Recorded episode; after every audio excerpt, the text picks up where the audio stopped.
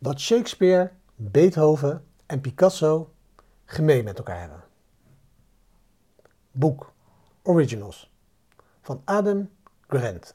Adam Grant. Wil je iets geweldigs maken? Produceer dan heel veel werk. Om ergens goed in te worden, moeten we leren door het werk heel veel te doen.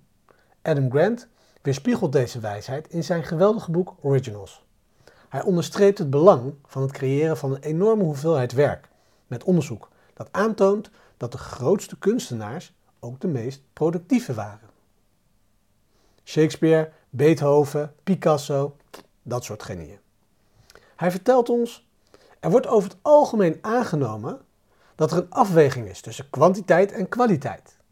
Als je beter werk wil doen, hoef je er minder van te doen. Maar dit blijkt niet waar te zijn. Als het gaat om genereren van ideeën, is de kwantiteit de meest voorspelbare weg naar kwaliteit. Originele denkers, merkt Stanford-professor Robert Sutton op, zullen met ideeën komen die vreemd, doodlopende wegen en totale mislukkingen zijn. Deze mislukkingen zijn de moeite waard, omdat ze ook een grotere pool van ideeën genereren, vooral van nieuwe ideeën. De vraag is hoe jij denkt over het produceren van werk. Ben je iemand die aan het begin niet produceert, omdat je het eerst allemaal wilt uitzoeken, of begin je gewoon met produceren en gaandeweg leer je wat wel werkt en wat niet werkt. Ik geloof nooit zo in twee uitersten.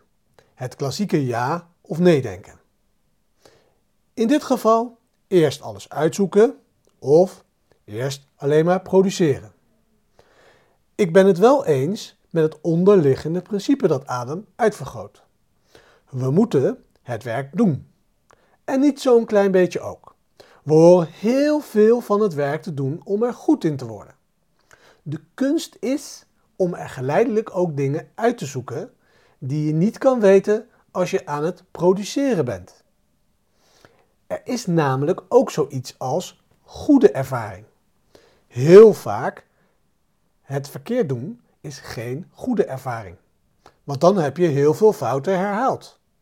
Fouten afleren is ook een moeilijk proces.